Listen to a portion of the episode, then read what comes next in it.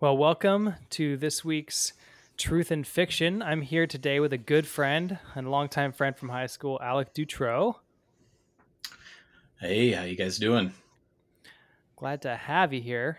Um, we're talking about one of our favorite books, uh, something that I've read a couple of times now, and I invited Alec because he's got some unique background and perspective uh, on the actual culture that this book is from. It's the three body problem.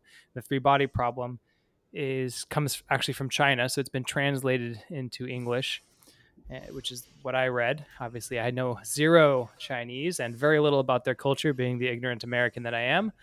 But uh, but Alec, you've got some some keen insights there. So if you wouldn't mind telling us uh, a little bit about your background, love to hear it. Yeah, no problem. Um, so when I was in the military, I was actually assigned Chinese as a language to learn. And uh, when I got out of the military, I I sort of transitioned into college and decided to, you know, take a more academic approach versus just learning the language, actually learning about the culture and, and studying the language in a more academic setting. Um, so, um, as of now, I, I have a bachelor's degree in Chinese studies. Um, I'm definitely no subject matter expert, but I do know a little bit. Uh, there's a, a lot, lot more than your average ignorant American, to be sure. yeah, yeah, prob- probably, probably, probably, yeah. Well, great, man. I'm I'm stoked to have you here, and I'm excited to hear what you have to say. Uh, there's a lot of sort of culturally unique aspects to this story, and there's a lot here that's pretty universal to the human experience. And so I'm looking forward to exploring some of that. Um, as usual, I want to start out with a bit of a plot summary, um, and since I listened to it most recently, I'll lay it out. Uh, the the story starts out with a scene from the Cultural Revolution in China. It's a, sort of a flash from the past, and it's meant to set up one of the, the probably the two biggest characters in the story. Um, it's it's a very dramatic scene, and her father is killed, and she ends up becoming well. She's associated with a basically a political enemy of the state, and um, her life falls apart uh, as a result of this this political movement that's going on in China. Now, uh, pretty shortly thereafter, it introduces a few more characters. You you find out that there's it, it starts to flash back and forth, and it um, I don't have it all straight completely, but the the general idea is that uh, this character Ye Wenjie is this becomes a famous scientist and she's working on this project that is a, a, large radio transmitter that's designed to look for extraterrestrial life. At some point, she finds it, or rather, uh, she manages to reach out and uh, receive, eventually receives a response to one of her transmissions. And while this is going on, this other scientist, um, we'll call Wang Miao, is a who's a nanomaterials expert, is experiencing some things that are apparently supernatural, that are really a result of the interference uh, in the progressive science of our time. This is, I guess, in the present, in the present day, uh, the interference that is coming from this alien civilization.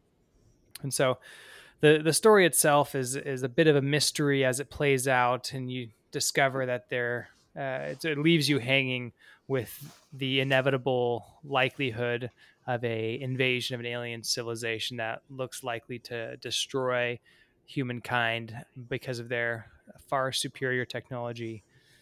And uh, and it's a it's a mixed hopeful and unhopeful ending. So it's a tough book to to summarize in in under a minute or two but uh, but there we go. That was my best take at it. Alec got anything critical to add to that? Um no i, I think you pretty much hit it on the head. Um her assignment to what was called the uh the red coast which was like a super top secret um, facility that was, you know, it's sort of muddled how they describe it in the book, but its intent was to to mess with satellites, satellites that were potentially spying on the United States. Um, but it also that was the cover story. Yeah, yeah that was the cover story. Um, but uh, come to find that it, its functions were far superior to just messing messing with uh, satellites. It's an interesting premise to think that uh, in a situation where a slight technological advantage can give one society a huge advantage over another that it's worthwhile to spend at least some energy and money on the moonshot, uh, pun intended, of contacting an alien civilization and hoping to get some information from them. And that's sort of what their premise was. Yeah, yeah. I mean, and, and that, and you have to wait eight years to even know if you were successful. Uh, well, yeah, I mean, in, in, this particular instance, yeah, that was like the quickest time you could potentially get a, a result back from the nearest possible star.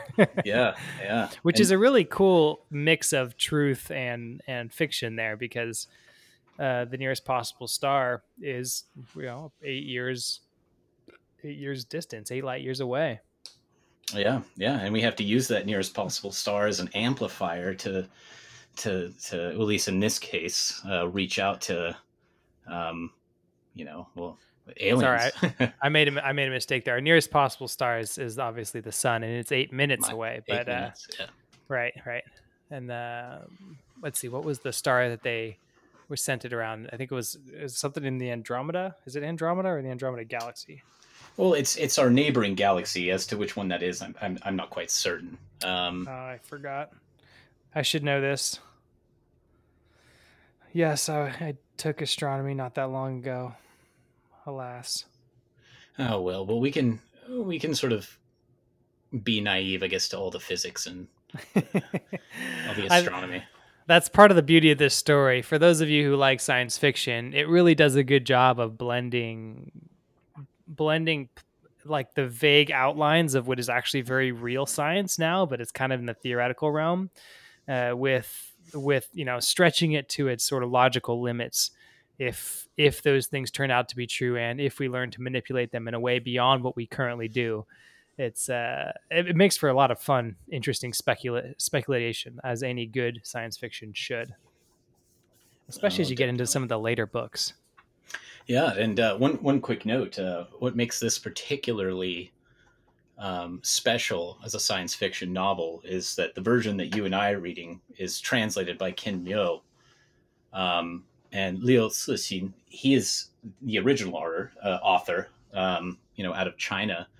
And they've actually had to, you know, to switch some pieces around in the book to make it more palatable to, you know, like our Western style. So, oh, really? Uh, yeah, like Ken, Ken Liu did a, did a wonderful job translating this book. The the original title is is actually called uh it's Santi, which just means three body. Um, oh, okay. And so, you know, obviously Ken Liu kind of took it that one step further and called it the three body problem. But um, yeah, if you get the uh, his actual book, it, it has notations about you know what changes were made. Um, one such example is that the uh, the Cultural Revolution scene this sort of uh, starts off the book. That's that's actually done um, in uh, Liu Cixin's novel um, later in the book. So, oh, you know, so it's, it's not the a, intro scene. It's, it's not, not, the like intro a... scene. Yes, precisely. It's it's further on in the book because this book jumps around from past to present uh, pretty fluidly, uh, but not in any way that that gets you confused. Um, so they started a little bit confusing for me the first time. yeah, yeah, but maybe so. I guess I'm just listening to it too, so it's a little harder to follow, perhaps. Yeah. But anyway, no, sorry, they, sorry to interrupt. No, no, no, no worries. Um, so yeah, we got to give got to give some kudos to uh, Ken Liu for for turning it into something that we can read and understand. Yeah, definitely, and that can be a challenge given how dramatically different the uh, the cultures are. So, definitely. Uh, given that, despite those cultural differences, I was, I was, wondering what you took to be some of the main themes that that came through that spoke to you. Uh, well, um, I think that uh, starting off with the Cultural Revolution um, sort of sets, in my in my eyes, sort of sets the the stage um, in terms of you know, like the main thematic elements, which which in me which in my opinion is is division, uh, division yeah. amongst uh, you know the same culture uh, in this case.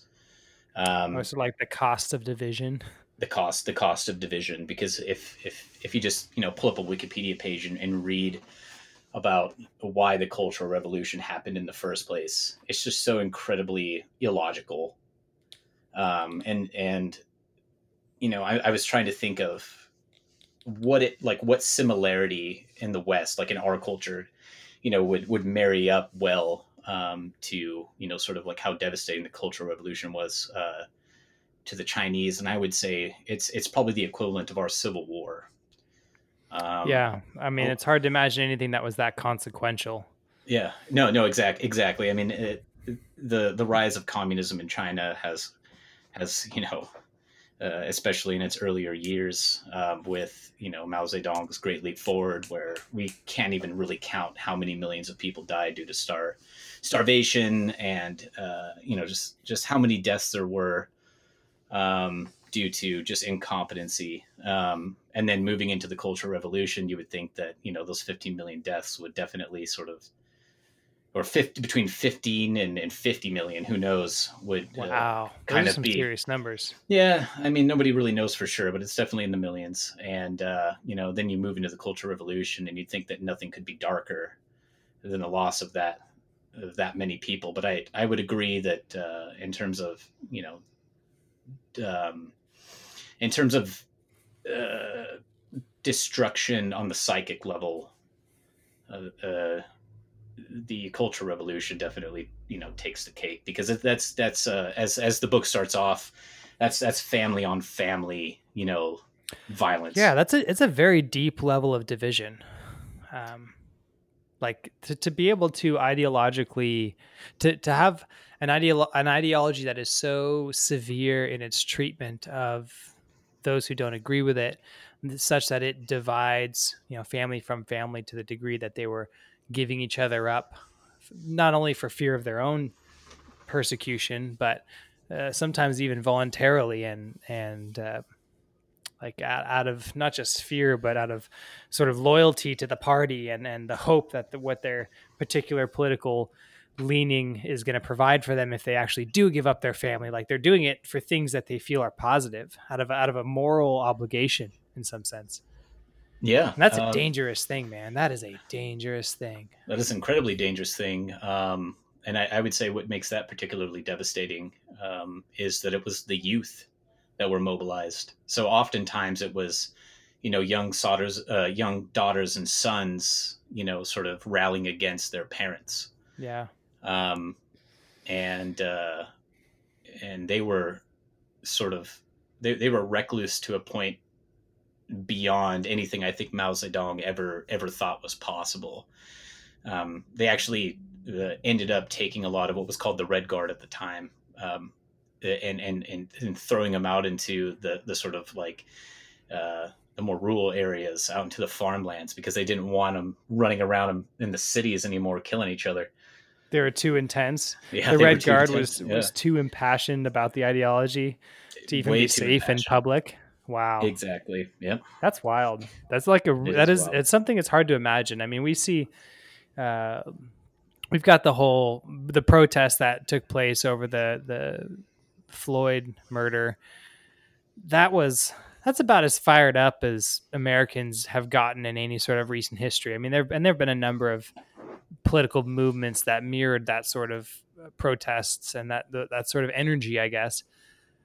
Um, but it's hard to imagine it's hard to imagine people being that impassioned about about essentially what is essentially a political party yeah you know yeah. that that whole the fear of the party runs through and is a major driver of actions throughout this whole story and that's knowing how consequential it was because that i mean this is historical fiction in some sense that knowing how devastating that political persuasion and manipulation and uh, tyranny knowing its consequence that that should serve as some sort of a warning. And, and i feel like that if anything that's one of the major one of the major ideas that's being discussed here is you know beware the ideology is let loose on the population because they're fires you know and, and when you start fires you can't always control what they burn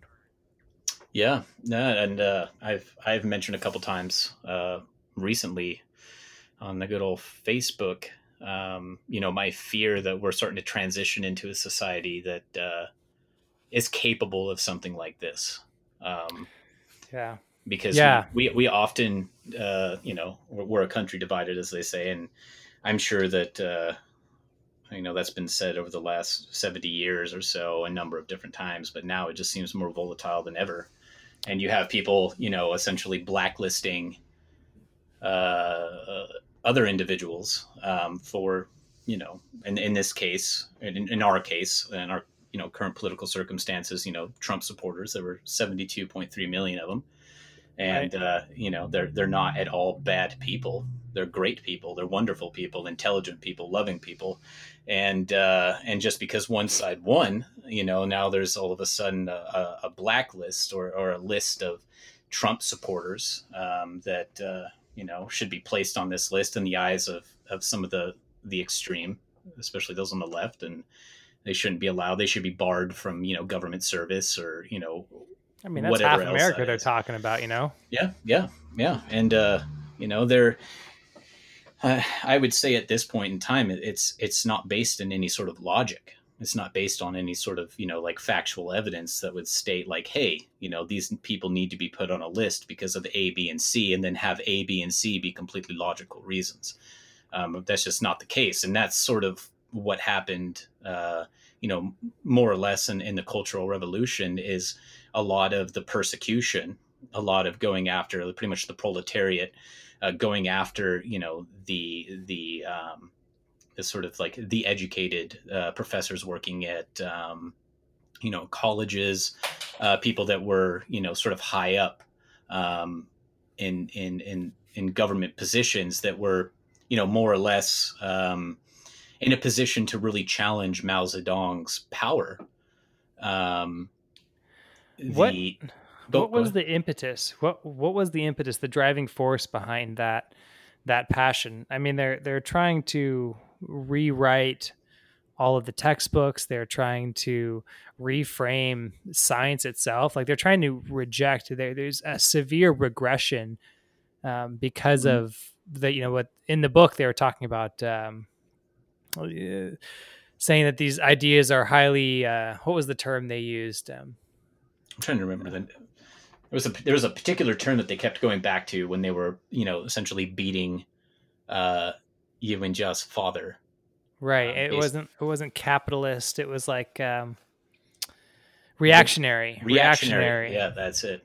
Yeah, so what is it about that that you think that they were um that was so compelling? Like why why was it such a danger to what they were doing that they had to come out so strong against it?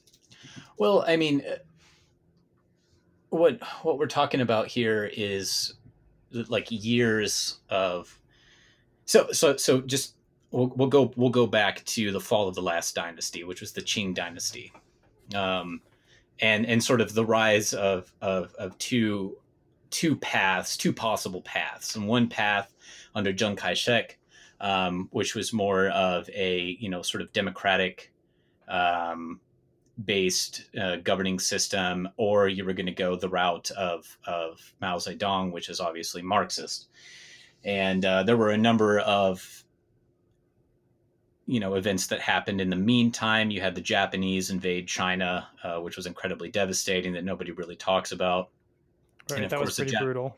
Yeah, um, and of course the Japanese, uh, you know, they lost, and and you know, and it sort of left like a power vacuum. And who was going to, you know, fill that void? And uh, it ended up that uh, Mao, you know, he won obviously, and Chiang Kai Shek sort of, you know, retreated. Well, not sort of did retreated to uh, what we call modern day Taiwan, and of course they're a democracy. But, but more or less, what it was is um, for the longest time, uh, especially under the Qing dynasty, it was like it was a feudal system, you know. So you had like one lord, and he sort of owned all the land, and and the proletariat, the peasantry, the, the serfs, if you will, they farmed that land, and the vast majority of, you know, what they farmed went to the lord, um, and that was definitely you know not a lifestyle anybody would want to live. And and that was sort of like the main argument um, and I, I'm, I'm sort of just covering the surface here but one of the main uh, arguments for a marxist uh, governing system was to have everybody be you know on equal terms. It didn't really matter um, if you were a lord or a government official or you know uh, a farmer working the lands or the wife of that farmer. Um, they were all equal. And uh, that was um, like the the idea that Mao Zedong founded modern China on um, which is why you know Marxism is is prevalent um, and and and the cultural revolution essentially happened for two reasons. One, Mao Zedong uh, loved loved his position at the top, you know, and people people adored him, and there were people that were starting to speak out, which is reactionary. Um, people and, who oh, okay, so they were reacting to Mao's rise to power and some of the changes that have taken place. Yeah, yes, yes, uh, as a result of his uh, ascension. Yeah, but this but this is this is happening nearly twenty years after um, the rise of the Communist Party or, or the, the, the Chinese People's Republic, um, and uh, you know people are starting to sort of get comfortable with. Essentially, what they had was they, they were they were they were slowly reverting back to the old ways, and Mao Zedong saw an opportunity to really like instill a lot of fervor and fire into the young people to say like, hey, you know, watch out for all these people except me. Um, they're starting to essentially they're starting to become wealthy at the expense of everybody else. Um, they're starting to do all these things that i thought we were trying to get rid of. So hey you should rise up and you should you know essentially start a revolution. You know in, in his mind it was like everybody should experience a revolution. Um, and so he uh, uh, uh got the young people to um, in this case commit atrocities. And i i truly believe that that that wasn't his intention. I think his intention was more of to put a check on those people who were challenging his authority but it really really ran ran rampant ran out of control. Um, so yeah. yeah that's the curious thing about that marxist ideology is that it it gives a moral defense a somewhat logical moral defense for virtually any action when it's done against someone who has more than you. Exactly.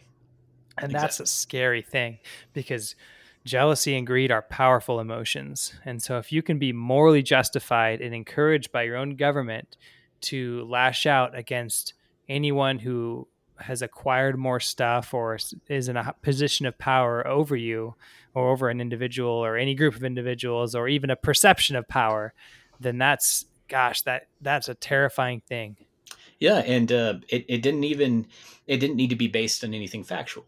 Right not and, at all. and, and it could be a, a, suspicion by someone or yeah and and that's and that's what it was it was yeah. um, or just hey, invented if you just don't like someone yeah. so you invent something yeah yeah create something about them um, and and you essentially you say like hey they're a part of the old ways they're a part of you know that capitalistic uh, or or uh, dynastic uh, part of our past. And hey, we don't like that. And e- even if it's not the case, all you have to say is, you know, especially Mao Zedong, probably the most revered person in, in Chinese history, um, can say like, and just point at somebody and be like, hey, no, they're doing it the old way. Get them out of here. And and that's exactly what happened. Yeah, it's amazing, and that's that's something I think a lot of us Westerners don't understand about Eastern culture. And correct me if I'm wrong here, but it seems to me that Eastern culture carries much more is sort of grounded in the assumption that the government is is mostly looking out for their well-being and should be cooperated with. well, yeah, no, that is that is that is um, definitely a true statement, considering one of the, the founding sort of like philosophies, or like one of the, the sort of philosophical foundation of a lot of uh, you know like Chinese hierarchy um, and and the way the Chinese like their their social and cultural interaction stems from uh, Confucianism, um, which is you know over two thousand years old, and, and a lot of that has to you know sort of it, it sort of revolves around the idea of a community and maintaining the hierarchical structure um, you know there's there's a specific hierarchy and, and everybody needs to know what their role is and they need to abide by it and they need not question uh, those um, who are above them. Um, and it, it sort of re- it relies on this mandate that everybody is inherently good. and so because they're inherently good if if they seek you know like um, to you know strengthen you know certain um, what's the right word here you know certain certain qualities that we that we tend to you know commonly accept as as something one like something you know more or less wonderful you know something like benevolence and wisdom and such like that if you pursue those things as the individual and then inherently uh, you will take care of the people that are around you so yeah I know it's probably a roundabout way of, of saying yes, Josiah, you are right. But, uh, well, what's yeah. what's so in such a stark contrast here in the West is that we were basically founded on the idea that actually governments tend to tend towards the despotic, and they tend towards tyranny, and therefore should be set up in such a way as to have fairly significant checks and balances on their ability to grow in power. Yeah, yeah. And yeah. Um, and that's okay. So this, I'm going to make a little bit of a convoluted point that I haven't articulated super well. So bear with me. But what what I see as being dangerous is a divided people and a united government. And the the strength of the U.S. has very has historically been built on a divided government but a united people. Um, and yeah. I think we've we've strayed from that in in recent times in a profound degree by the the government maintaining the illusion that it's divided when really the and, and it is divided to some degree. I mean there there's definitely uh, strong differences in certain aspects of policy, but there's also pretty strong uh, agreement in other areas of policy. I mean, this whole stimulus package that got passed recently after this during the pandemic, it, well, on one hand, it seems like a, a, universal good. Like, okay, how could I even question whether or not that was good? Like, well, hold on, look at how many people got stupid amounts of money, and it's this, and it was almost unanimously voted for, but it was basically a big bailout package for a bunch of big businesses, you know, and that's I don't like it when the government's united with big industry and and the people are so divided that they can't kick everyone else out because that's just it. If if the people are together in their uh, in in what they want and need, which really your average two average any two average Americans have far more in common with each other, no matter what side of the political divide they are, than they have in common with their quote unquote representatives.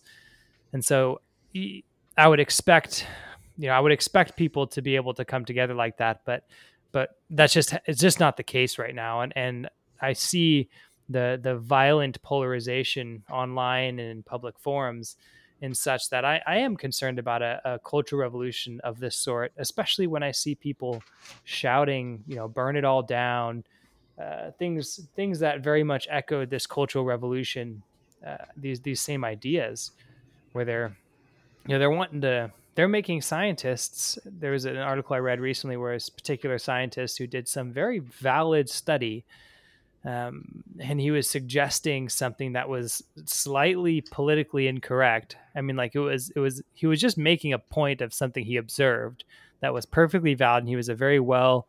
Um, he was it was a, a scientist who was well respected, had lots of published studies, very capable dude and he just got disowned by his own college by all these people because some person pointed out something that they didn't like about his study that had some politically uh, sensitive ramifications.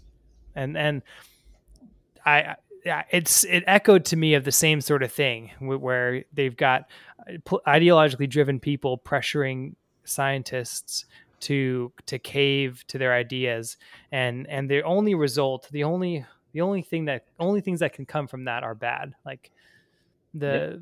the pursuit of truth and knowledge as such has been has resulted in in the progress of humanity more so than virtually anything else in modern history but i mean and th- this is something we should talk about you know and perhaps maybe another major theme of this movie is okay how much of this progress is actually valuable? How much of it is good? Would we have been better off not progressing scientifically? You know what are the consequences of scientific discovery?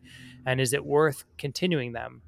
You know i think this particular author uh, tries to make a strong case for the value of science and the pursuit of, of knowledge uh, objective knowledge as such to be the most valuable thing we can do I I don't know if I would hold that view exactly, but um, but that's he definitely tries to make that case.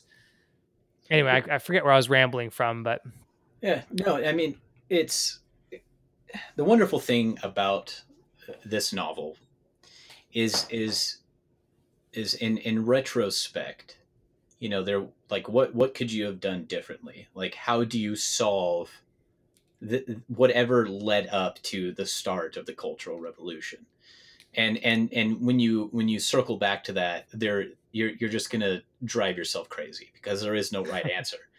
Um, and, and and and even in the title the three body problem you know a, a, a seemingly unanswerable physics problem. And then and then sort of the uh, the repercussions of you know like blasting frequency out into space and then using the sun as an amplifier to you know blast it further into space. Like we did that sort of on a whim. We had like this grand idea of what it was supposed to do and then we're dealing with the issues of it. So i think it's sort of like even in the realm of science and and in the realms well the realms of science and you know uh, like cultural um, and culture and society it's there's no way to solve that problem i think is, yeah. is sort of what he's getting it's almost at. a catch 22 a lot a, of yeah. a lot of progress it ends up being a catch 22 exactly you know so the it, it's it's definitely uh, a lot to to unpack with this book because like like you said in the beginning it's it's not there isn't there isn't a happy ending um, no, no, and and this book is is one of a trilogy. So for all of our readers here, if you haven't read the two after it, it's hard really even to discuss this book by itself. Like it's got a lot to it, but there's the the the next two are very significant to the story as a whole. Um, Alec, you made a good point earlier about this this story not being particularly driven by characters, uh, and it's far more driven by by philosophy, I guess. Yes, um, I would. I would it, say, yeah. It's it's really more an exploration of of humanity dealing with existential challenges, uh, trying to solve unsolvable problems. It's it's a little bit of an ode to the creativity of humanity in the midst of its diverse um, opinions and ideas and ability, uh, the resilience of humanity as well. There's a lot to it, but it's not super character driven. No, no, it's it's uh you are absolutely right about that. Um, and and you know we can we can sort of you know start to unpack maybe uh, you know some some of the characters. I think uh, Ye Wenjie, um, and I think you mentioned uh, Shi and and Wang Miao are maybe the three um, main characters that we can discuss briefly. Um, but um, maybe we can even transition to why it's called the three body problem. Yeah. Um, yeah, let's do that. So so why why is it called the three body problem? What is that reference to? Well, so three three body the three body problem, and I'm probably going to butcher this. I'm, I'm no physicist, but essentially it's how you know three bodies, whether they're like planets or in this case stars, how they're going to interact uh, with, under, uh, with each other, you know, following like the standard rules of physics. Yeah. Um, and I could break that down a little bit.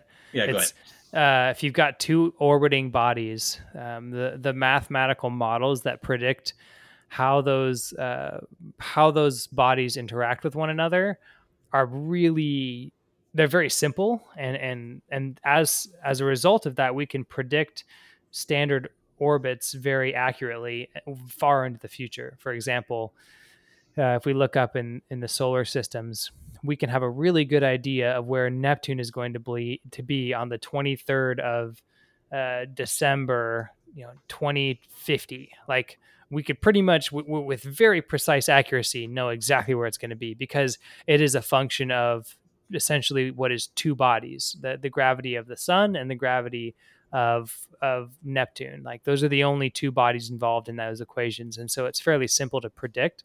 But if you add just one more massive body of similar size onto the same plane in a way that their orbits interfere with each other. Uh, very tiny differences in in their positions and directions and speeds and masses at any given point uh, have amplified consequences as it goes forward in space. So it gets harder and harder to predict uh, what those orbits are going to look like the farther you get into the future. So it creates what is essentially an unsolvable problem. Yeah, and and, and in this novel, uh, the extraterrestrial, you know, planet Trisolaris, uh, not only do we have to worry about that planet, but we also have to worry about three stars that um, more or less affect, well, definitely not more or less, but definitely affect the outcome of civilizations on Tri- Trisolaris.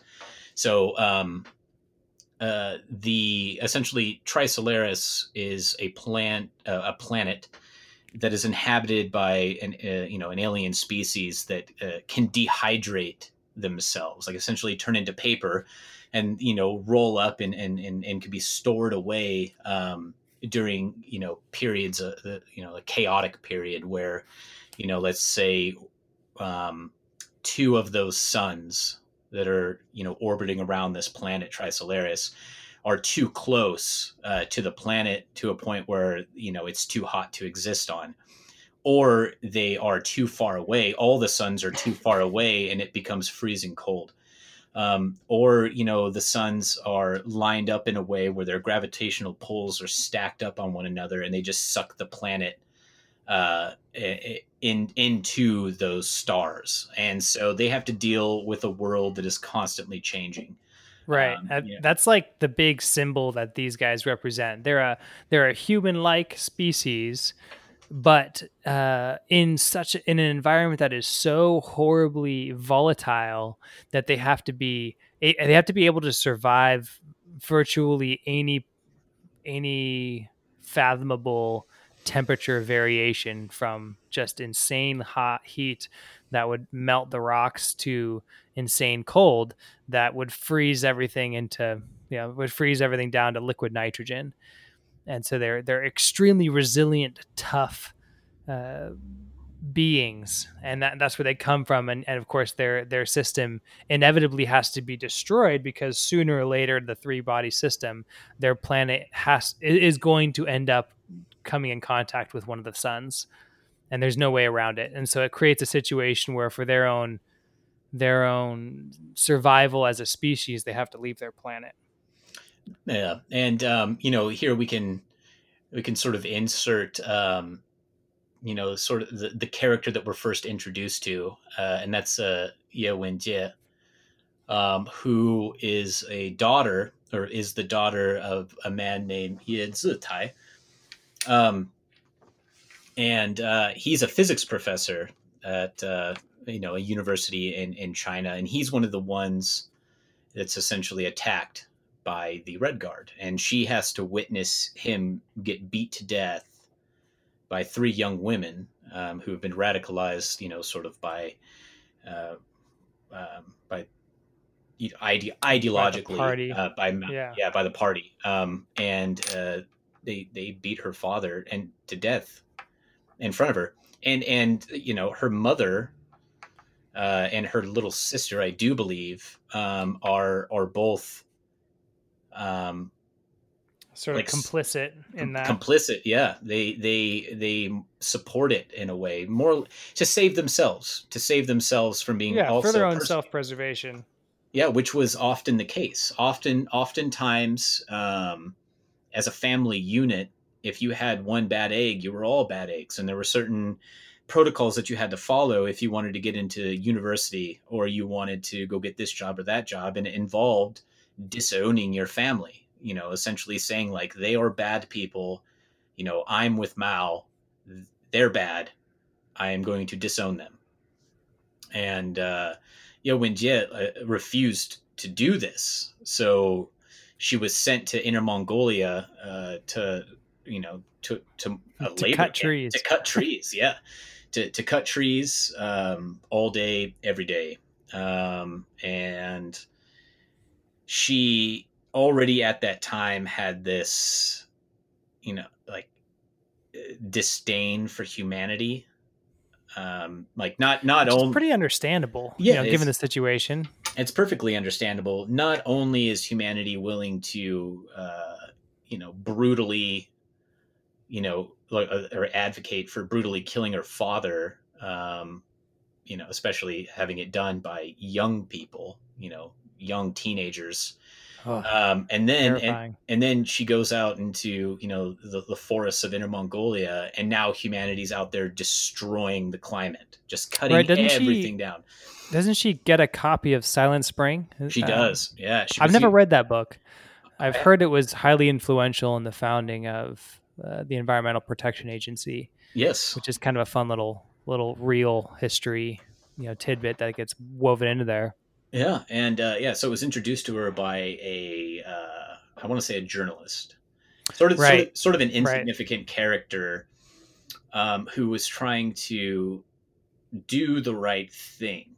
Um, he's, yeah, he's, he ends up betraying her as well, which is kind of this crazy sequence. Like Yao Xia gets betrayed over and over and over again. Yeah, she gets betrayed by. So he he he writes this you know wonderful essay, um, and uh, Ye Wenjie is in, like supportive of it. She read it, and uh, he he gave her his copy of Silent Spring, and so he took this uh, this this. Uh, I, well, he asked her. He asked her to rewrite it because he has this messy first draft. Yeah, that's, he asked her true, to rewrite yeah. it, and then he puts his name on it mm-hmm. and, and, sends it and sends it off to be read and of course it's met with disdain not because it's it's not based in fact not because it wasn't a good essay um, but because uh, the silent spring is a western um, book.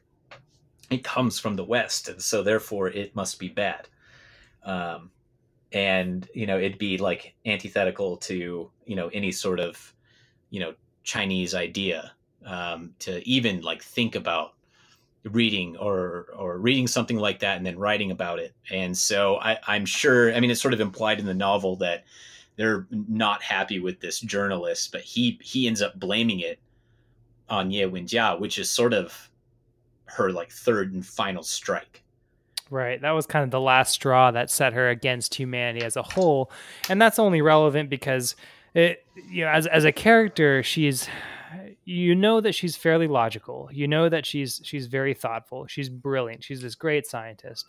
And yet after these, you know, three or three major major betrayals by her country, by the, the, the field that she's chosen to participate in, by this friend who seems to be on her side and, and agrees with her about the destruction that, that their their policies are causing to the environment uh, she's she's finally put in a position where she actually gets to betray humanity. Yes. And that's and that's kind of the the culminating one of if not the culminating moment of the book is like and it, and when I put myself in her situation, I try and imagine if I could if I might possibly not betray humanity. I mean, it just seems like the right thing to do almost. Given that we don't know, we don't know this other species. It seems like, oh, uh, if anything, they're better than we are. yeah, yeah, and um, uh, Ye Wenjie, you would think that she would be sort of the antagonist, um, but in all actuality, you know, after this, and, and, what I meant earlier by third strike was that she was already in a great deal of um, trouble because she refused to like separate herself uh, from her father. Um, she refused right. to. Yeah, politically, she's in a pickle. Yeah, yeah. She she essentially refused to give in. She refused to become her mother and her sister, and um, they they you know they put her in jail and they they flew out um, a you know, like a, a well renowned member of the party um, to sort of say like, hey, you're not in trouble but only if you sign this document that essentially disowns, you know, your family, like essentially like but betray betray your family. Um, and, and you can be forgiven. And you can be forgiven. And she refused. She refused to do it. Um, and so you have to you have to take into account that they're in inner, uh, inner Mongolia, uh, which is you know high steppe and it's the yeah. middle of the winter time and this gal who seemed to be you know like sweet and loving uh, kind of come across as like a professor umbridge um, uh, for lack of a, a, better description. Yeah, that's a good that's a good yeah. uh, comparison. Then then like I believe dumps like freezing water on her. On her, yeah. And um, she she nearly she nearly dies to death from exposure and uh, hypothermia. but it freezes to death. You mean? Yeah. Yeah, freezes. Sorry. Yeah, freezes to death. Um, and uh, it turns out that you know she ended up being rescued uh, by uh, Lei Zhichang and Yang uh, Wei Ning, which are um, essentially academics who are a part of the party that are setting up this um, uh, you know, uh, what's it called? Red, Red Coast, yeah, Red Coast based. Red, Red, Coast based, and and they sort of rescue her from her ultimate demise. But she's right. already at this point. She she's she's done with humanity. She she's not a fan. Right now, okay. So to bring it into a little bit of the outside of just describing the book here, that uh, there's some really cool there's some really neat things about her as a character. So for one, there's a lot about her that is admirable. She refuses to lie for the sake of self-preservation. Yep. That's that's like a recurring theme that we see in our heroes. Uh, I've been reading the Harry Potter books, and um, you know Umbridge again. She makes Harry Potter write I do not tell lies in blood in the back of his hand. And part of what we love about Harry is that he refuses to cave. Like he never he never lies just for the sake of getting out of trouble. Exactly. Well, that's not entirely true, but ge- generally, yeah. he, he, you know he's honest, and, and a lot of these characters, a lot of these heroes, the honesty we admire deeply, and and in her case, it was to her own demise in a in a very real, very tangible way. And so that was that was a big deal, especially given the fact that her dad was already dead. Like, yeah, you know, he wasn't even going to necessarily feel the consequences. And so I find that I find that really admirable, even though it's not totally logical. Yeah. Now, so she she ends up you know betraying humanity by revealing our, our position to this Trisolaran civilization, which is the, the, super advanced aliens, and and they have no choice but to come and invade uh, invade Earth because their civilization is going to be destroyed in the near future, and therefore they you know they they should be able to survive here in, in incredible amounts of comfort. Uh, and so she figures, you know, anything is better than us. But she makes this decision when she's still fairly young. She's, I think she's in her 20s or 30s when that happens. Like it, she's still a fairly young adult. Mm-hmm. Um, and then right after this happens, she ends up getting married. She has a daughter, and she ta- brings her daughter into the village at some point because, uh, if I remember correctly, her daughter was really sick. Um, I, I wish I could remember exactly what happened, but basically this village shows her an incredible amount of kindness and they're terribly poor and and they start coming to her for for lessons like that to be taught. And she is just taken in and loved and doted upon and treated with just profound generosity by all these by all these people who have nothing. Like they're the poorest of the poor out in the middle of you know middle of nowhere china and they just take care of her like she's like she's family. And they treat her super well. And what what I think is fascinating is that that even though she maintains her place as the leader, uh, sort of the figurehead of the the Earth Trisolaris, with the ETO uh, organization, she her position shifts a little bit from the desire to see the Trisolarans come and take over Earth entirely and eliminate like um, like Mark Evans, like his mm-hmm. position, but instead, because and they set up him up him up as a little bit of a comparison character. Uh, she instead tries to work out a way that she wants to work out a way that they can live together, and she shows some remorse. And she, as an old lady talking to our our other scientist, you can see that she's found some inner peace a little bit somehow despite having betrayed humanity. I mean, she she is ultimately like her actions are the while they're reasonable and understandable, they're still the the, the greatest uh, betrayal of humanity that of any person who's ever lived. yeah, and um, and and we you know we also didn't mention that she ended up she well, she ended up marrying uh, one of her rescuers, uh, and then right. she ends up killing him.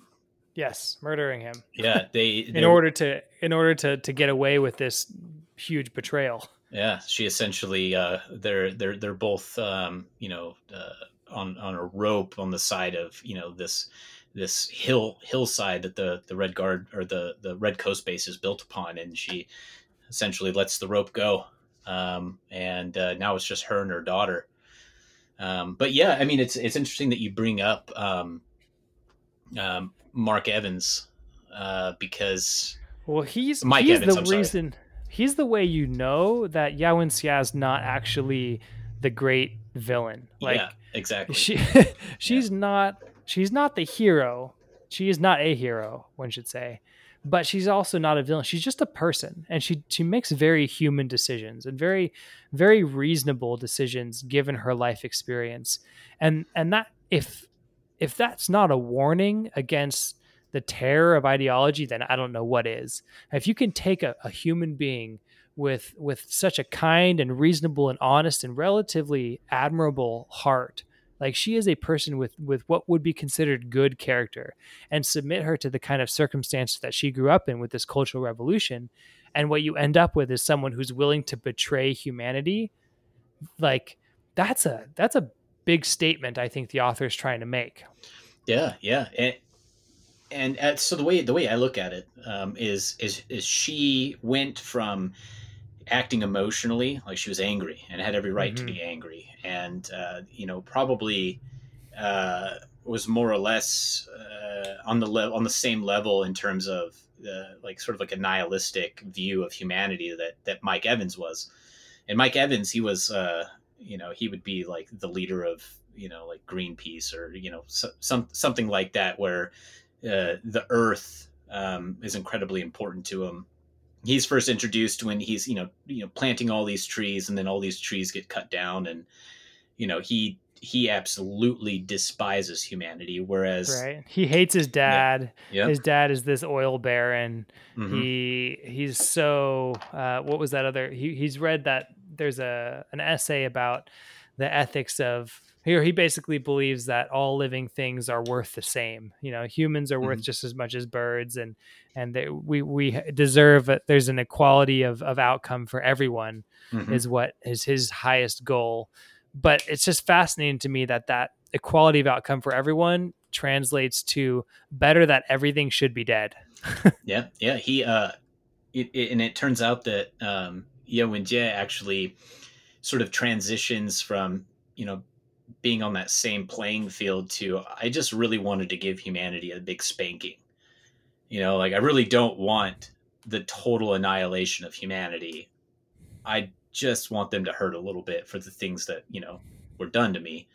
Um, and it, it develops, it actually creates, uh, it, it factionalizes the ETO, which stands for the, the Earth Trisolaris organization, to the point where um, Mike Evans uh, is starting to withhold information from Tri, Trisolaris. Um, you know, no, there's from from Wenjie. No, from, from, from yeah, uh, yeah, from sorry, from uh, Ye Wenjie, um, and you know other members who who aren't on that same playing field, who don't want the total annihilation of humanity.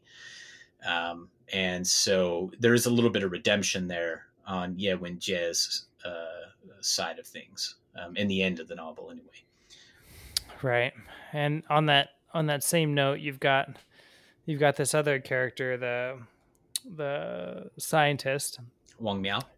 Wang, uh, Wang Miao, I think yes. Yep. Yeah. So this is the nanomaterials researcher. So he's he's uh, so, somewhat of our hero of the story. So he's the one you kind of follow around, and he unravels the mystery of the ETO. And um, and one of the, the the final scenes in the book is is him drinking with another character that we got to be sure to talk about. Um, Da Shi. What's him? Da, Dasha, yeah. We just call him Da Shi. Chang. And so the two of them are, are drinking together here after they've realized that they're 400 years down the line, humanity is going to be invaded by this uh, by this alien race who is so resilient and so tough and so technologically superior and and all this stuff and that there's there's no hope for any fundamental science progression because of the the sophon that's been released on humanity that's been screwing everything up and is the reason behind all the the things that were supernatural that he was seeing. Um, and they're having this discussion about about bugs about how how despite the fact that humanity is so far superior to the bugs on this planet, and yet the bugs still endure, and and that's kind of where the, the author leaves it. It was with this idea that okay no matter how superior someone may be it's resilience that counts. It's that ability to come back and ability to to keep striving for survival that will determine ultimately what who makes it to the end you know who endures. I mean that's that's the trisolarans for sure right i mean they're they're about as resilient they're far more resilient than cockroaches even yeah, and and they're far more technologically advanced. Uh, you know, their their ability to essentially take a photon and break it down into you know, uh, I think it was ten or eleven dimensions, um, install software into that photon, and then send it to Earth, and then being able to communicate instantaneously. You know, from however many light years away they are. You know, four hundred and fifty years it would take them uh, moving, you know, at you know a, a certain yeah, so fraction of the speed of light. Alpha Centauri is where those guys were supposed to be, which is uh, about eight light years away, and yeah. the only reason it takes 400 years to get there is because of the acceleration and deceleration process of the spaceships. But yeah. but it's it's really close as far as uh, space distances go. exactly. So the you know he introduces you know another sort of you know uh, what's it called. Um, uh, uh, with the uh, the photons um, the ability yeah, to communicate. Um, I think it's called quantum entanglement. Yeah, yeah, which is, is which is a real thing. To yeah. we don't we don't understand it. It's it's some really incredible modern science that he takes to a little bit of a, a logical it's a classic sci-fi where they take something that's that's real and, and tweak it and and mm-hmm. extend it out a little bit. But that was such a fascinating idea too. It's like okay wait might there be a time where we can communicate these sorts of distances? I mean like that's one of the great problems of space travel. Yeah exactly exactly. And, and it and it also it, it sets uh, um it sort of like it, it makes us it's almost ironic the way the way I, I view you know this this this crazy relationship is you know like the humans have been the, the predominant you know the alpha if you will species on earth. Come come to find that you know out in the universe out in the uni- universe out in that uh, you know sort of dark forest there are species that are far superior to us. Um, hence hence the you guys are bugs comment. And, and, yeah, and that's what makes them. yeah that's what makes sure uh, Shi Qiang sort of like uplifting like hey man cockroaches survive anything uh, you know, sort of like a it's it it it it puts a, a sort of hope hopeful spin on a real and, and and and up to that point, of you know, so like a, a hopeless sort of outcome that you think is going to happen. It's like, well, you know, there's a lot of a lot of reasons to fear, but there is there is a, a reason to you know sort of uh, hope for a better outcome if you just look at cockroaches. Talk about seeing the silver lining. Yeah, exactly. that's, that's, quite quite a silver lining. Yeah. Uh, there's so much, there, so much of the richness of this story, I think, is tied up in the next two books, and I don't want to go into them too dramatically at this point, but uh, but I hope to discuss them uh, at, at, length coming up. Uh, the character Da Shi, what do you what do you take about what do you take from him? How do you how do you see him in this whole story, and what do we have to learn from him about about the morals and the ethics of our actions? Well, uh, personally, um, Da Shi is is my he's my favorite character, Shi Qiang, because he is well. Firstly, he's incredibly brilliant he is he is super smart but within like a, a, sort of different ecosystem or eco chamber i should say. For the most part you're dealing with scientists. You're dealing with people who have phds and they Bunch understand yeah they understand you know things like using the sun as an amplifier or you know quantum uh, uh, um, entanglement. theory, entanglement yeah. quantum entanglement things like the three body problem. Um, as, as a matter of fact uh, just just a quick side note um, this character that we were talking about, Wang Miao, he actually solves the three body problem in this novel. He his buddy does. Yeah. Um, yeah, his buddy comes up with that yeah. algorithm, the, the yeah, evolutionary yeah, algorithm. Right. Yeah, that's right. Yeah, he does. Um, and so you know, the the, the he essentially um, you know gives Tris Well, no, I mean, uh, either way, what I'm saying is we have a bunch of nerds here Um, and then and then you're introduced to Da Shi who is sort of like a, a beat cop, you know, like working in the cities. Um, he yeah, super he, intuitive. He, he gets the he, criminal's mind yeah, better than he, anyone else. He he understands, uh, you know, the way the bad guy thinks, um, because he himself uh, would make a damn good bad guy, and and probably in his past has done uh, things that would be less than savory.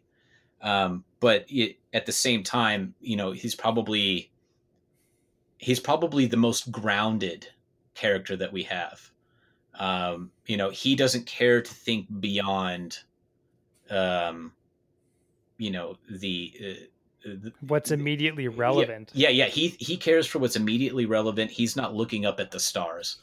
Um, he's mm-hmm. trying to solve the issues that are happening now, and so his enemy is the ETO. Like how how do we, uh, you know, crush these people that you know are communicating with the enemy? I don't care who the enemy is. I don't care if they're aliens. He's he's going to treat this like he would any sort of a case uh, that he would be solving uh, at any other point in time. Smokes a lot. Yeah, too. he's he does. He smokes a lot, and he's funny because he he's so he's so simple and so direct so like the the the philosophical challenges of and and, and the philosophical what do you call it ramifications of knowing that there's another species out there who's more who's vastly superior and there's so many and this book series explores a lot of those um, but but Da Shi, he he breaks it down to the most simple the most simple things. He's like either you can take it or you can't. You know you can mm-hmm. if, you, if you're if you're having trouble if you're gonna crack well then you need to go to sleep and you need to eat some food and you need to go to work like it's just that simple. You don't got to mm-hmm. worry about all this stuff and he he just knows how to break it down to what matters. Yeah. And he's a huge help to these to these scientists in the end because of his out of the box thinking but also because because of that like you said that groundedness. And i really admire that about his character and and that can be that can be such a hard thing to know to know when to worry about the big picture and and the ramifications two three four steps down the line mm-hmm. and to know when to pull back and just do the small thing that you can do right now exactly eat food take a drink get some sleep exactly yeah. exactly you know the, like these scientists are they're worried about the you know the uh the the interruption by the the Sophrons, I think they're called, uh, because yeah, they're, Sophon, yeah. the Sophons are just they're they're messing with our hadron colliders. They're they're essentially making it impossible for us to become any more advanced than we already are, technologically speaking.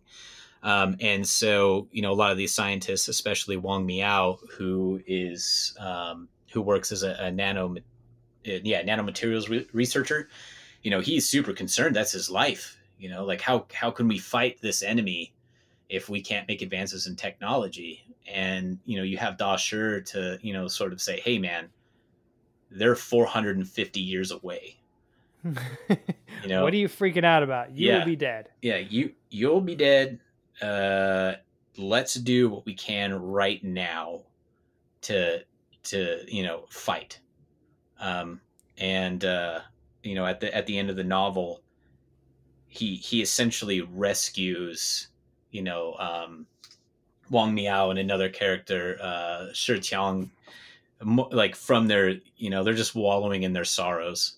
And uh, you know he he uh, you know says hey guys like there's still a fight to be to be had here. Don't give up so easily. Um, and you wouldn't expect that you know necessarily from that type of character. Um, yeah you really don't yeah, he's he's. I, I, would argue that he's the most relatable uh, of all the characters. Yeah, I mean he's he is. Besides being a genius at what he does, mm-hmm. he is the most sort of simple, real guy. He he brings everything down to the the level that most anyone can appreciate. That's for sure. Yeah, and and he he definitely challenges the status quo. You know, a lot of people don't like him. Even Wang Miao, uh, when they first start working together, Wang Miao is hesitant you know, to sort of work with the guy who can't stop smoking, who you know is right. his vulgar, um, dirty, cusses, dirty cusses. Yeah, yeah. He has no. He's no respecter of persons. Like, yeah. He doesn't care whether you're the you know the, the key the chief or or some other cop he treats everyone the same exactly exactly uh, he, he pretty much mandates that you earn his respect that the you know that your title or or you know you could be the nerdiest nerd in the world um, but is worth little to him he cares i guess more about character um, and actually him and wang miao end up i would say becoming friends um, because you know wang miao starts to realize that hey this da shi guy he really knows what he's doing. Um, yeah, he's super competent. Yeah, he's he's he's always there when he needs him. He uh, you know essentially um, organizes the the downfall. Da Shi does of well between him and and Wang Miao organize the downfall of the ETO. Um, because yeah they they coordinate what what amounts to i mean the the most significant thing is they discover the data files that hold the records of the interactions of the the Trisolarians with the with the Earth people, and that's that ends up being highly consequential because the plan is laid bare. Yep. They, uh, they can all of a sudden understand why everything has been going wrong. They understand how they've been interfering with the science, and and so there's they know what they're up against. Be thanks to this this unconventional method of stopping the ETO's boat. yeah, yeah. Um, the so we've we've discussed um, how the other two books come into play, um, and I, I, I sort of would say to the people listening that this book is wonderful, but I would argue that the second book is sort of where the masterpiece really comes together. So yeah, I mean, the um, second piece is a master. Is the second book's a masterpiece, but the third one really gets me.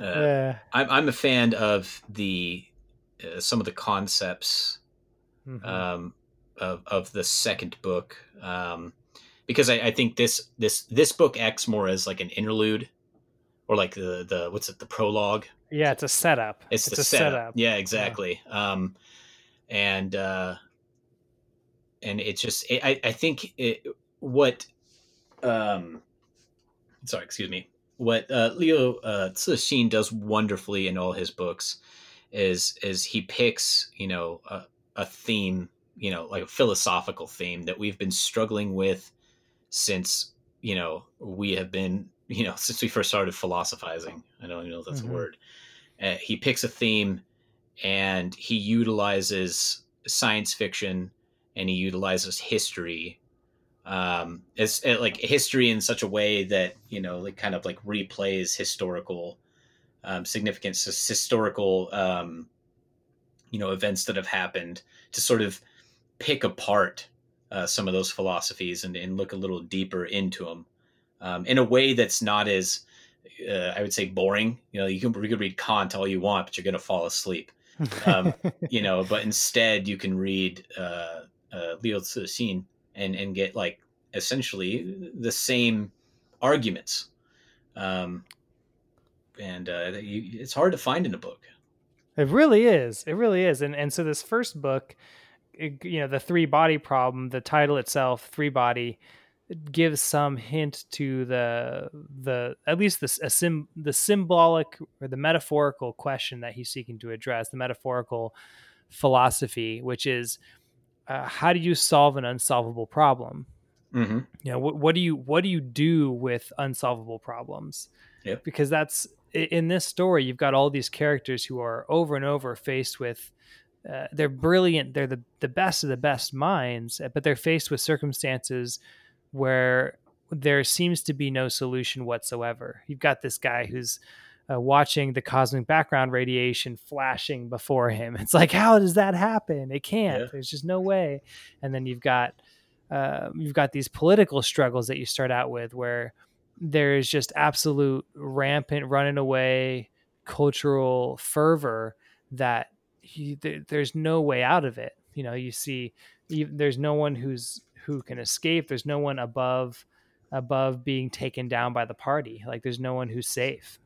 Yeah, from the bottom to the top. And and that's a, that's an incredible, incredibly Chinese way of sort of looking at the world. You would think that it would be almost nihilistic. Um, yeah, right. That's kind of what I. I mean, that's and it presents it that way as like that's how it's going to turn out. I mean, that's that's yeah, when yeah, she she comes to a very nihilistic conclusion before the end. It's yeah. not her final conclusion, but that's no. that's a you know that that's where she goes along the path to to peace. Yeah, but you see, um, what ends up happening is on the extreme. It actually is what's his name, Mike Evans. Yeah, so, Mike so Evans, the extreme. It, he's the extreme. Yeah. So um, he's where you don't want to go.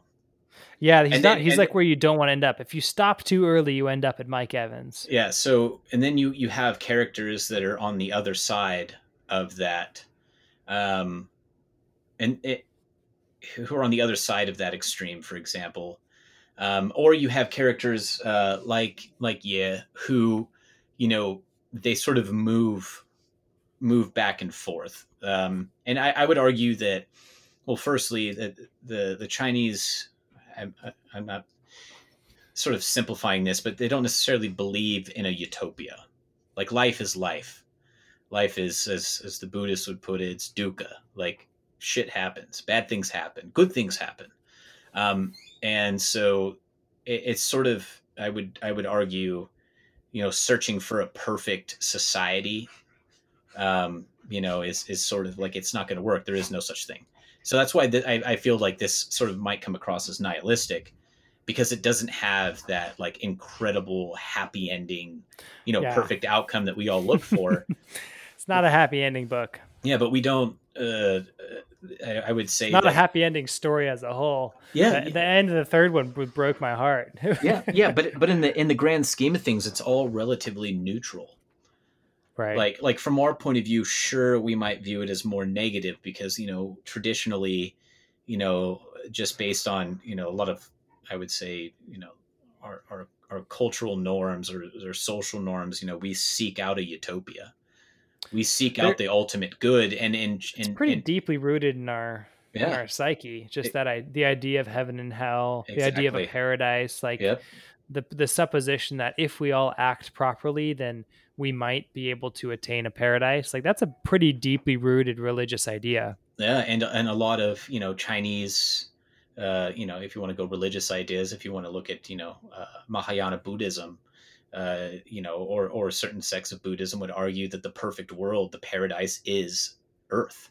We just have to see it, you know, like or or um, you know, you can look at Taoism and uh, you know Wu Wei, you know, just sort of going with the flow. It is what it is um, you know the the earth is a beautiful place it has you know there are negative things there are bad things but you know we live on and um, there's a certain beauty in that yeah um, well and there's there the argument to be made of of like okay there may not be a utopia but but there's not really any better way to act than to try to do your best to create it because yeah. yep because what's the opposite? Like if you go the other way, it's like okay, let's just say people don't try their best, don't act properly. So you know, if if if on one hand you can't act properly enough in order to create heaven or to create a paradise, well then if you go the other way, well what if I don't care how I act? Well that doesn't not not only does that not create utopia, that very quickly crumbles into just chaos and mm-hmm. mess and, and hell.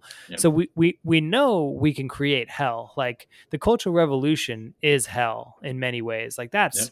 That's chaos and destruction and pain and suffering to an extreme. Mm-hmm. Um, and and the the the rape and pillage of our earth and the environment that is also like that that's when people don't care what the consequences of their actions are. That's where you end up, and that's no good either.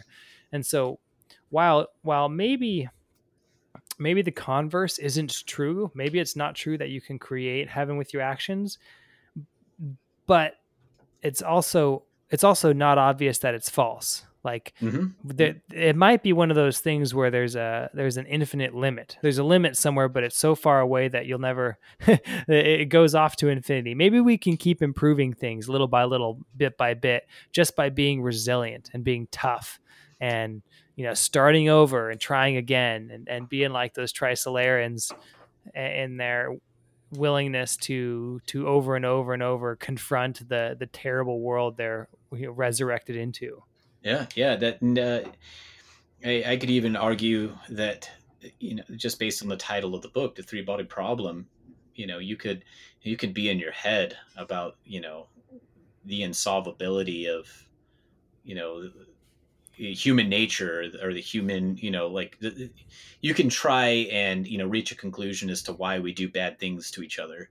If we mm-hmm. all you know sort of you know agree more or less with that good is better um, yet we continue to do bad things to each other it's like this vicious circle of like yeah if if we were just all good to each other you know the world would be a better place and yet you know we end up doing terrible things to each other. So it's sort of unsolvable um, right?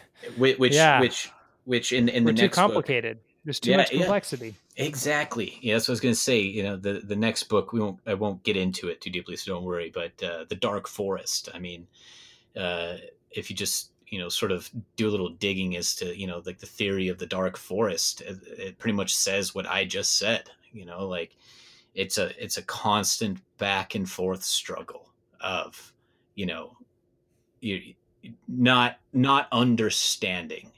You know we constantly wish to understand you know but but well understanding is the only is the only defense.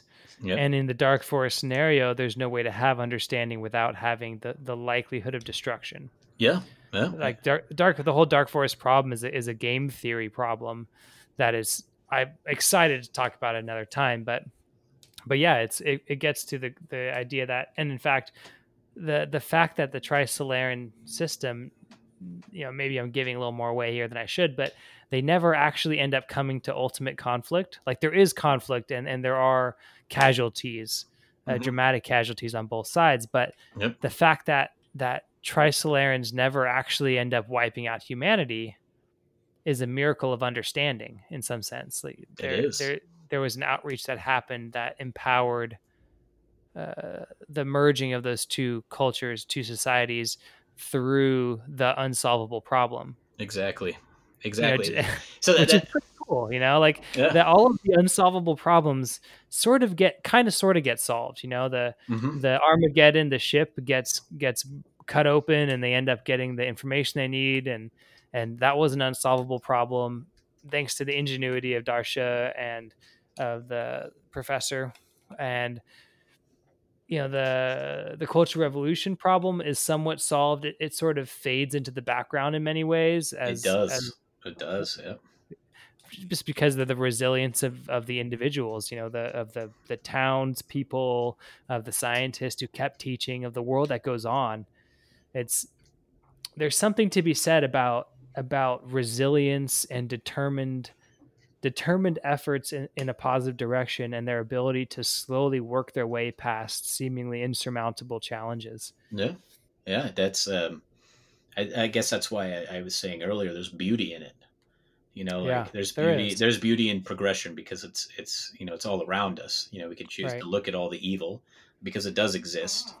Um, yeah. Evil's always there. Evil's always there. And, um, you know, but for, for every evil thing, there's there's you know I would say uh, uh, much more good uh, that's being done you know in the background in the shadows if you will uh, behind closed doors you know something like this podcast just two dudes talking about a book they like. Um, and and and those things sort of go unnoticed um, but they exist and uh, yeah they're small but it's like Gandalf says yeah like Gandalf says I don't think it's the it's only great power that keeps evil at bay think it's the small actions of everyday people. Yeah, exactly. You know? There's something to that. Yeah, and so. What do you think? Think there's actually aliens out there? Uh, I would say, in all likelihood, there is. If it's if, if space is as vast as as it is, and we exist, um, you know, I'm not I'm not saying that uh, you know there's some planet out there that's has three stars constantly destroying it and then recreating it with people yeah, who that, can that seems pretty themselves. unlikely to me. but uh, you know, that's that's a curious thing about this story. Is like, okay, why couldn't they have had this civilization in in some other near Earth like planet? Like, why did it have to be this horrible three body type civilization? Like, I don't, I don't. It doesn't make sense to me why they would have chosen such a such a because you know for life to evolve and spring up again and again and again over the course of even even millions of years when they're exposed to those sorts of extremes, it just seems so terribly implausible to me. Yeah, yeah, I think I think why that was done uh, it's it's because it's not so much about the aliens. Um, I would argue that in this book, um, as you know, working as the you know the sort of setting the stage, if you will, of the of the next two books, um, where the like the the sort of like culture and you know like s- social norms, societal norms of the alien species comes into play.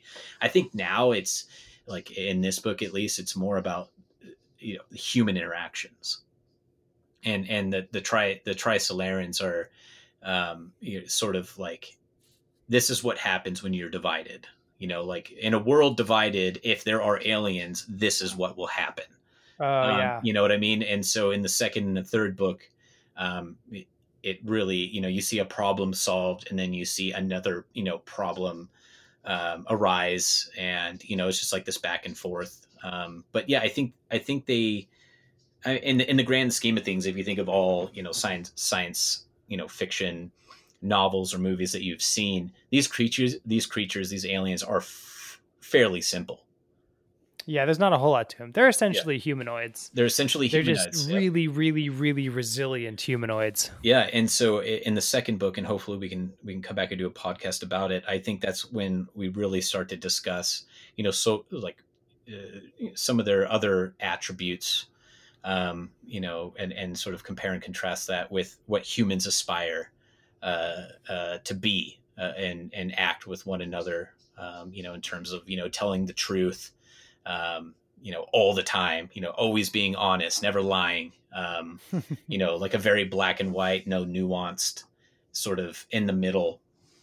Um, you know that you know we we constantly walk, but yeah, I mean, hopefully we can come back and and, and discuss the uh, the, the the latter two because you you almost have to. You really do. There's yeah. so much in those, and that I love the I love the question of that. I love thinking about the philosophy of, of aliens and life on other planets because, on one hand, okay, the fact that we exist.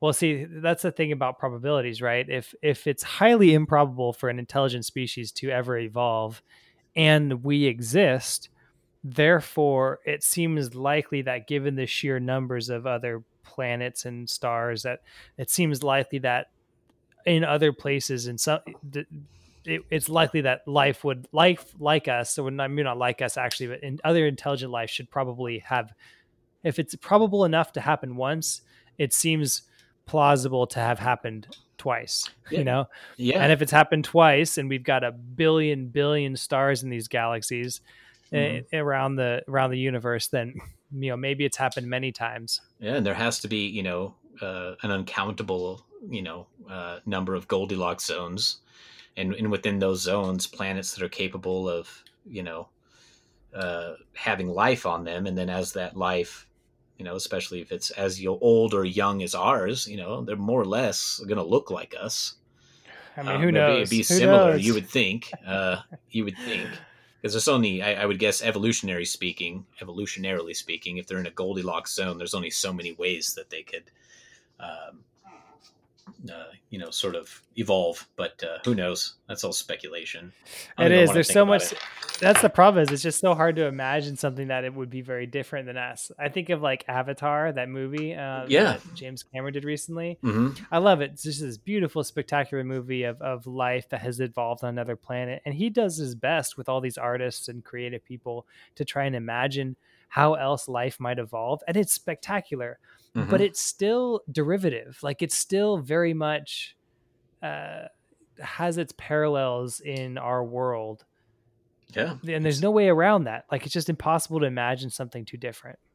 Yeah, I mean, it, if you if you start to go too crazy, uh, then it turns comedic. It either turns comedic or it turns into a horror story you know, if you look at something like Star Wars and you're looking at, you know, you walk into like the pub or the bar or whatever it is, and you have all these right, the cantina, cantina, uh-huh. all these crazy aliens, then you're like, oh man, those look weird. Um, and on the other, on the other end, you're dealing, you know, with aliens, you know, from like the movie Alien, where they're, you know, spitting acid and you know have long suction cup, you know, tongue mouths or whatever the hell you want to call right, them. Right, giant like yeah. toothed proboscis. Yeah, exactly. Or you're dealing with something like the predator who has night vision and you know, infrared, you know, like all this crazy stuff. It gets silly fast. Yeah, exactly, exactly. So you got to, I think, if you really want to tell a good story, where you're trying to, you know, not take away from, you know, like sort of like the thematic uh, elements of the novel, or at least you really want people to focus on those. You got to keep it humanoid, I would argue.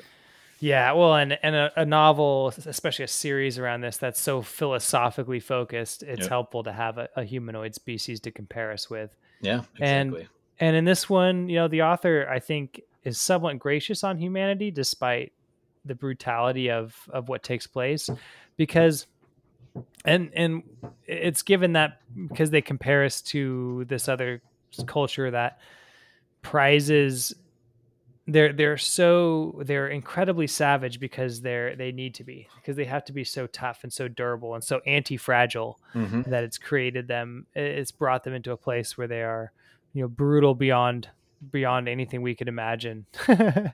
and and so accepting of life as it comes um, exactly. um, and and it's not glorified you know like we don't want that here it's really it's not it's re- it's repulsive to me and and I think this might be a little bit different in my attitude than like an Eastern person, and maybe you could correct me, but but that sort of stoic acceptance of the suffering that they are subjected to uh, seems like to me seems you know out of place.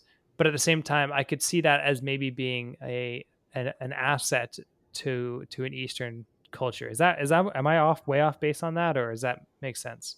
Well, I mean, uh, I would think it's it's a fairly yeah. See, that's it's sort of difficult because, uh, firstly, I don't I don't.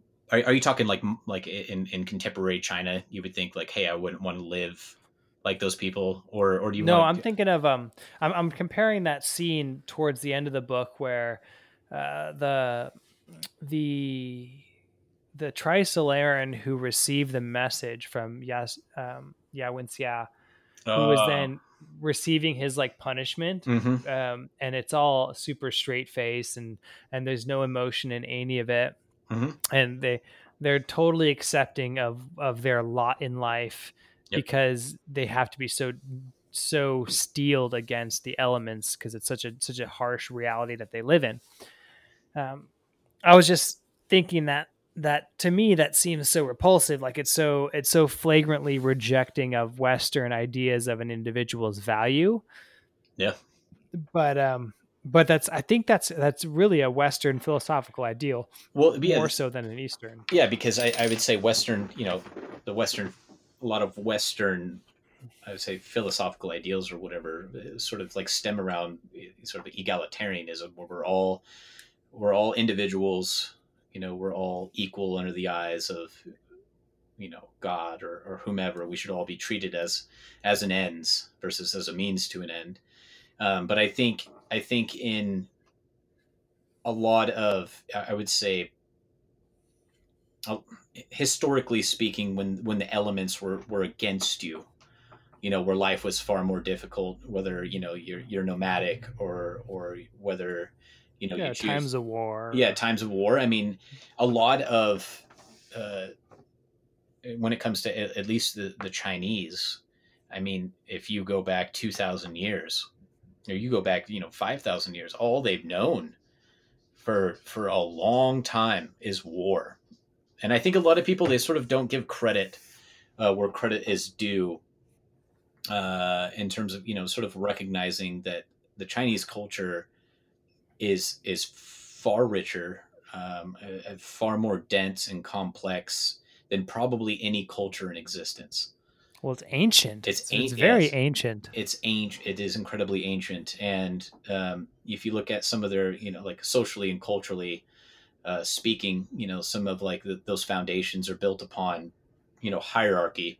They're built upon, you know, something called filial piety, which is, you know, where you you, you know, sort of in reverence of, of your parents um, you know mm. even in their old age or or the king has you know is supposed to essentially be this perfect human being who is equally you know uh, i guess pious for lack of a better term even though um, confucianism is more of a philosophy but you, the, the reason why all this exists, I would argue, is because it's it's highly structured uh, in order to stem the chaos. I mean, you went through years and years. You know, you had like the Warring States period, um, where China was essentially uh, it, it had a king. You know, uh, you know, but it China was divided into smaller, you know, whether you want to call them like states, for lack of a better term. And each one of these states had, you know, dukes that were vying for power and constantly attacking one another, and you know, just just war on a massive scale for hundreds and hundreds of years. Um, yeah, when you've and, got that kind of chaos going on, it, it starts to make sense that you would have much more rigid social structures in order to keep that at bay. Yeah, exactly. And and so then you have, you know, after you know the the unification of China, which at that time was infinitely smaller than it is now as we see it on a map. Um, you have you know you have the Mongols invade. Um, you have you have Chinggis Khan and and Kublai Khan, you know, essentially just wreaking havoc and you know establishing new di- dynasties, and this lasts for thousands of years, and then the last dynasty falls because people, you know, it it, it uh, you know, it's sort of like that. It's a cyclic. They they were trying to get out of the cycle. You know, mm. China as we see it now, they entered in a new age. You know, for better or worse, you know, from a Western perspective, they were trying to get out of that dynastic cycle. They were trying to, you know, take their country in a different direction because for thousands of years, you know, well, not for thousands of years, but you know, the, so the dynasties, uh, there were some major dynasties I'm sure you've heard of, like the Han dynasty or the Tang or the Song dynasties, the Yuan dynasty, um, that you know did did wonderful things for the world. Um, and uh, then then there, there was a period of time where you know it was sort of petering out. The dynasty wasn't uh, doing what it should, and and you had this transition where I mean you still have a lot of those cultural and social norms uh, that were uh, sort of transcended um, into this more modern contemporary China. Um, but nonetheless, um, you know, it's that richness. You know, that's that. And, and I guess what I'm, what I'm trying to get to, I'm not trying to ramble or anything like this, but the, the, the thing that makes this book wonderful is that it's rich. You know, you can tell that, like, if this were if this were to be done in the West, it, it just wouldn't it wouldn't work right. It wouldn't it wouldn't have that same feeling, um, in my opinion, at least. If you're talking about um, you know trying to apply sort of like Western philosophy, because that's that that that, that evolves around egalitarianism, and this one evolves more around community. Uh, that's why you know we've said before the individuals aren't really that important. Um, it's I, I, I don't know. It just yeah, it's not they're not it's not the same hero's story no, as, no, as most of the books we've read. Like there's no there's no huge arc. I mean, Ye Wenjie has has quite a bit of an arc because you get to see her uh, growing up in the Cultural Revolution. You get to see her through her adult years, uh, acting out the the consequences of what society has sort of created her to be, and then you get to see her as a, a, a wizened older lady um, living out the end of her life, trying to make some of it right, slightly modifying her position.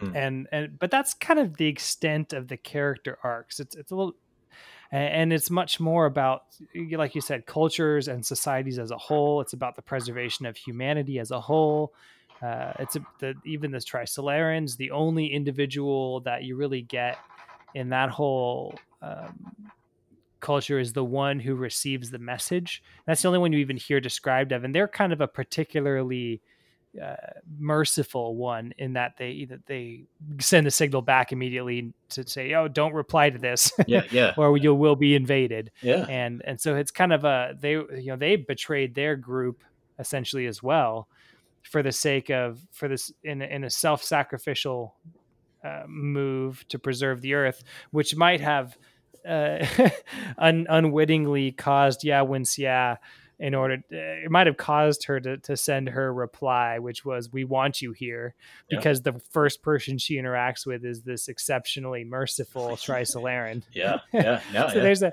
there's kind of an interesting um, gosh see that's a that's a funny that's a funny paradox there right because she sends a message out which she's still safe. They send a return message because and because that one that one individual Trisolaran is merciful, they tell her not to respond back and they won't be able to invade. Yeah. And then because that one Trisolaran's merciful, she responds back telling them to invade because they're better off than with humans. Just because she met the one who might have actually been better than your average human. Yeah yeah yeah that's there's that's definitely a paradox. It's kind it's kind of strange. I mean like what if that what if that alien had said oh wonderful it sounds so so excellent Just tell me more about your you know your society Yeah. and then underhandedly betrayed her again which is really what they should have done uh, Well- in retrospect but Yeah, I mean, it that's it's it's wonderful that you mentioned that because I, I I was just I had a thought. I know I you you did um um the Avengers. Have you done the Avengers podcast? Uh, we did Age of Ultron. That's the one we've talked about so far. okay, So so we're we're gonna talk. We're gonna hit some more of them. Because like one of i mean i i do enjoy those movies but uh it's sort of you get this at least i did and hopefully this doesn't make me a bad person like when we're talking of thanos um like Oh, he comes up a lot. Yeah. He's a great character. you're you're you're inclined to think that he's a bad guy and you Yeah. know i i and he definitely is a bad guy. I mean, Yeah. like he's not a good guy. but you under like you understand his anger and his rage at least you're you, you might not agree with it Yeah, you understand you the, under, his spoken motivation for what he's trying to do. Like, Exactly. he's trying to commit an atrocity, and you know it, but you understand why, and it's an it's a, a reasonable conclusion or a reasonable action to take. Yeah. Like it's not. It's not, he's not. He's not a the Joker. Yes, exactly. Uh, so it, it reminds me a lot of, of of sort of a lot of the characters in this book, um, which is which is why um, it's it's very difficult to label you know the antagonist and the protagonist. You definitely Mhm. have people that set in motion events that are devastating, um, but you also But they all make highly ethically questionable decisions. they all they all do, and for every you know one bad decision that they make, they make another you know good good decision to balance it out. I mean, the excellent example uh, of that. I mean, e- even even at a lesser level, you know, like a, a relatively you know minor character like Mike Evans. You, you get what he's yeah i mean the book starts off and they're destroying forests like you get why he is so pissed off at at mankind and you understand why uh, Ye Wenjie is so pissed off at mankind, and even her, somebody that has every every right to be as angry as she is. Uh, I would argue, and we could talk more about this another time. Uh, she's the one that, like, when I say that this book is balanced, like there is no, like, it's not overly good and it's not overly bad. There isn't like the ending, you know, everybody like rides off into the beautiful horizon. Uh, is because of her. She gives, she provides the answer to how. I mean, uh, at, at the end, she she provides the answer as to how to sort of stem this tide. right? Um, is she the one who gives the hint about Yep. the She uh, is. eh, for for Dark Forest? yep. She, okay, see, I thought so, right? And that's part of part of her. What's the word? It's part of her, like you said, it, it's her way of redeeming Yeah. that decision she made, Yep. and uh, and limiting the damage that it is inevitably going to cause on humanity. Yeah. Yeah. Uh, it, she provides. She provides the answer. You know, and um, Right. and that's sort of where you, you know, you walk away going like, man, if it wasn't for her, we wouldn't have this issue. But if it wasn't for her, we wouldn't have solved it either. so Right. Well, Yeah. and maybe we wouldn't have become a intergalactic species or whatever. You know, Yeah. like yeah, who knows? And and maybe that needs to happen. Maybe that's one of those great trials in the history of hum- of humanity of the and and I say this not just on the on the in the context of this story, but it's a very real question. Like maybe it is a necessary step in the endurance of humanity as a as a race in order uh it, it may be a necessary step to become an interplanetary species. Uh, It seems likely that that that will become a necessity at some point, just for the sake of redundancy. You know, to to not keep all of our eggs in one planetary basket. in yeah. some sense. Yeah, exactly. Um, and uh, this leads really to, I, I, guess, one of my final points about this is um, so you have division, um, and and oftentimes it's it's in order to unify, it, it takes a conflict um, that is detrimental to all. Um, yeah, conflict right? grand enough, grand enough to, to overshadow everything else, it, like overshadow all the pettiness in a lot of way, a lot of ways, and typically that's war. You know, war has historically, you know, sort of united um, against like a common enemy, a common foe, and nowadays, um, you know, we see such division, and uh, you know, I know this, you know this. Uh, if there is war, there is no recovery. We will destroy ourselves like in terms of an existential risk uh you know. You mean like a like if there's an all-out sort of general, general war like yeah. world war one or two right? Yeah, we're, we're done. we're, we're far too capable of wiping ourselves out at this point. exactly. And so what i what i'm getting at here is that um why not look to the stars? You know why not why not unify uh put our minds together and and and push out instead of constantly playing this game of risk on earth i'm not saying we should go play a game of risk in space i'm saying that you know let's let's let's innovate you know i think i think oftentimes we get bored as a culture as cultures and so we start to you know like there's a lot of infighting um, and, and, there's a lot of petty. Our lives are too comfortable. Yeah, exactly. So we have to find something to complicate it so that we have something to live for. Exactly. And so that innovation, that reaching out, um, you know, to to to you know beyond beyond you know the Earth level, if you will, um, is is is within our grasp. I mean, we've we've done it already. You know, we've we've landed on the moon, um, but we should we should have we should have established far more uh, than that. Um, I believe at least, and I think that's what's wonderful about this novel is it's a science fiction novel, but it's not so far fetched as to say like none of this is possible. Yeah, let's hope it's something like uh, 20,000 Leagues Under the Sea, where it just prompts uh, a, a, generation of adventurers and, and, people willing to pursue the fundamental sciences and pursue discovery uh, unto unto maybe just that, maybe getting out into the stars in the future, in the, in the maybe in the nearer future. Yeah, yeah, I agree. It's certainly a worthy goal, I think, for the progress of humanity. I I agree. I agree. And so I guess that leaves the moral question though is uh, uh, what makes us think that we deserve to have a bigger slice of the universal pie than we do? You know, if we've been such great stewards of the earth, what makes us think we'll do any better out in other worlds? Oh, I suppose that's that's that's where one can you know turn back to the nihilistic idea of humans being fundamentally good or fundamentally bad? You know are we are we changing things around us for the better as a whole or are we um, destroying them? And and the, the jury's out in my mind. Oh yeah. I think it always will be. I think it's i think i mean entropy is inevitable. Right. Uh, entropy is inevitable so things will deteriorate regardless of whether or not we're involved. Yeah and so we can we can go and start somewhere new if we wish to but we're still going to fall into you know i mean we've been repeating history for as long as you know we've been recording it. You know we we, we could easily say hey you know like hey remember that one time uh when you know there was division and strife and we ended up you know destroying each other? And then it's like ah nah this time it's different. I mean there's still the division and the strife but we're not going to destroy each other over it because it's different. And you know like ah history doesn't say that it's going to end up differently but uh, no, although you know, on the whole, we've done a pretty good job. I mean, there's there's less poor people, there's less starvation, there's you know more babies surviving, there's better health outcomes. There's there's a lot of hope in in in the the improvements that we've made on on living, but.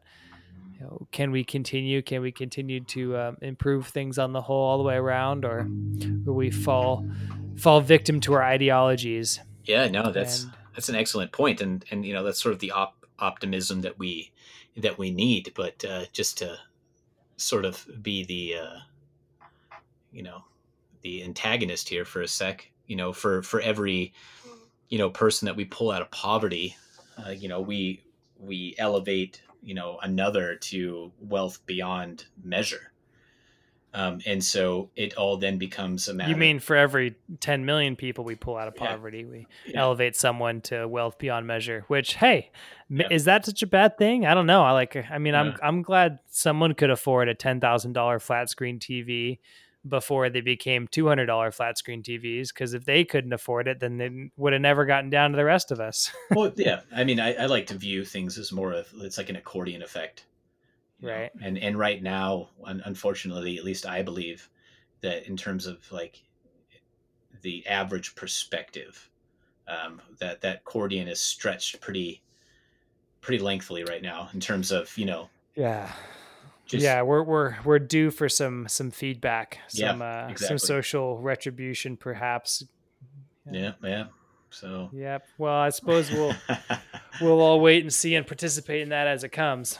Yeah, but maybe you know, again, again, maybe things, and and it is likely aren't as bad as we think they are because normally those on the fringes yell, they yell the loudest, and so you're you're entitled to, well, not entitled, but you hear them more, and what they have to say is is negative, um, and so I think there's a lot of people living in the in between that just want to go on with their merry lives and you know, you know, tackle life, um, you know, at their at their own level within their own sort of you know paradigm and they don't And really, maybe uh, maybe that method, maybe Da Shi's method is uh is the one to take. yeah maybe maybe who knows what the answer is hence the three body problem Right.